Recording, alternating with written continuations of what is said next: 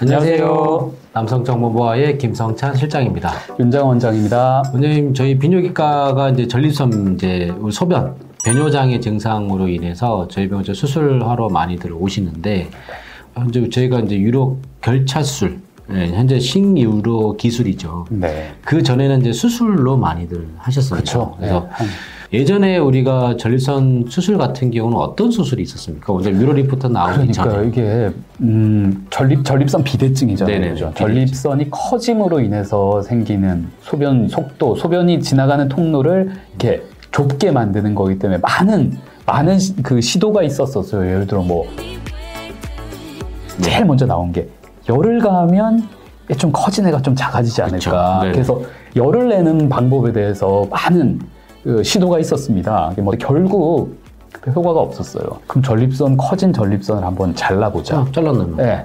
이 경요도 전립선 절제술. 절제술. 이 많이 발달을 하게 됩니다. 그래서 근데 요 수술을 이제 절, 전립선을 잘라내다 보니 요거에 대한 부작용이 많아서 이제 대학병원 교수님들이라든지 원장님들이 어 연령이 좀 낮으신 분들은 그냥 약으로 그냥 계속 버티라 이렇게 많이들 하는데 왜 어, 젊은 사람들은 이게 권유하지는 않으시죠?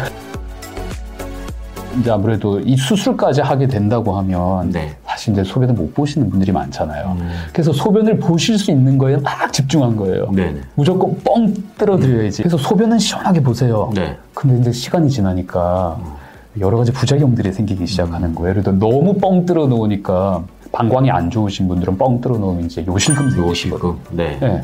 그 다음 또 가장 저 후회 많이 하시는 것 중에 하나가 역행성 사정. 음. 뒤에 딱 잡아줄 방광 경부가 이제 없어지시다 보니까 네. 잡아주질 못하니까 사정액이 다 방광으로 들어가 버리는 그러니까 거예요. 정액이 밖으로 안 그쵸. 나오는 네. 거죠. 이게 이제 어, 정상적으로 성생활을 하시는 부부관계를 하시는 분들한테는 어, 하면 안 된다. 네. 이런 이제 입소문들이 퍼지게 된 거죠. 아, 아, 그렇죠. 그럼 이 부작용을 좀 없애기 위한 방법은 없을까? 네네. 이거를 이제 생각해서 나온 게 전립선 결찰사 삽입술. 네네. 아니 굳이 네, 좁아진 구멍을 네. 깎아서 이렇게 할 필요가 있을까? 네. 네, 좁아진 부분 벌리기만 하면 안 될까 하고 생각한 게 이 결찰사라는 이게 개념입니다. 혈... 그러면 이거는 아까 말씀드린 레이저로 잘라내는 거랑 이건 이제 지금 유로리프트 결찰술이랑 수술 시간은 어떻게 되나요? 차이가 좀 많이 나나요? 그쵸. 그다 자르려면 예를 들어 100g 분이 왔다. 음. 1g 자르는데 보통 한 2분 정도 걸리거든요. 네네. 네, 진짜 잘하시는 분들. 음. 네. 그럼 100g이면 저희가 한 50g 이상 잘라드린다고 하면 네. 100분이잖아요. 50g만 해도 100분이에요. 우와. 정말 잘하시는 분 하신다고 해도 100g. 네. 예를 들어 이제 결찰사 삽입술은 우리 같은 100g 분이 오셨다면 저희 보통 한 뭐 4쌍, 5쌍 네. 이렇게 건다고 하면 한 쌍 거는데 3분, 3분. 2분? 뭐 이것도 정말 잘하시는 분 네.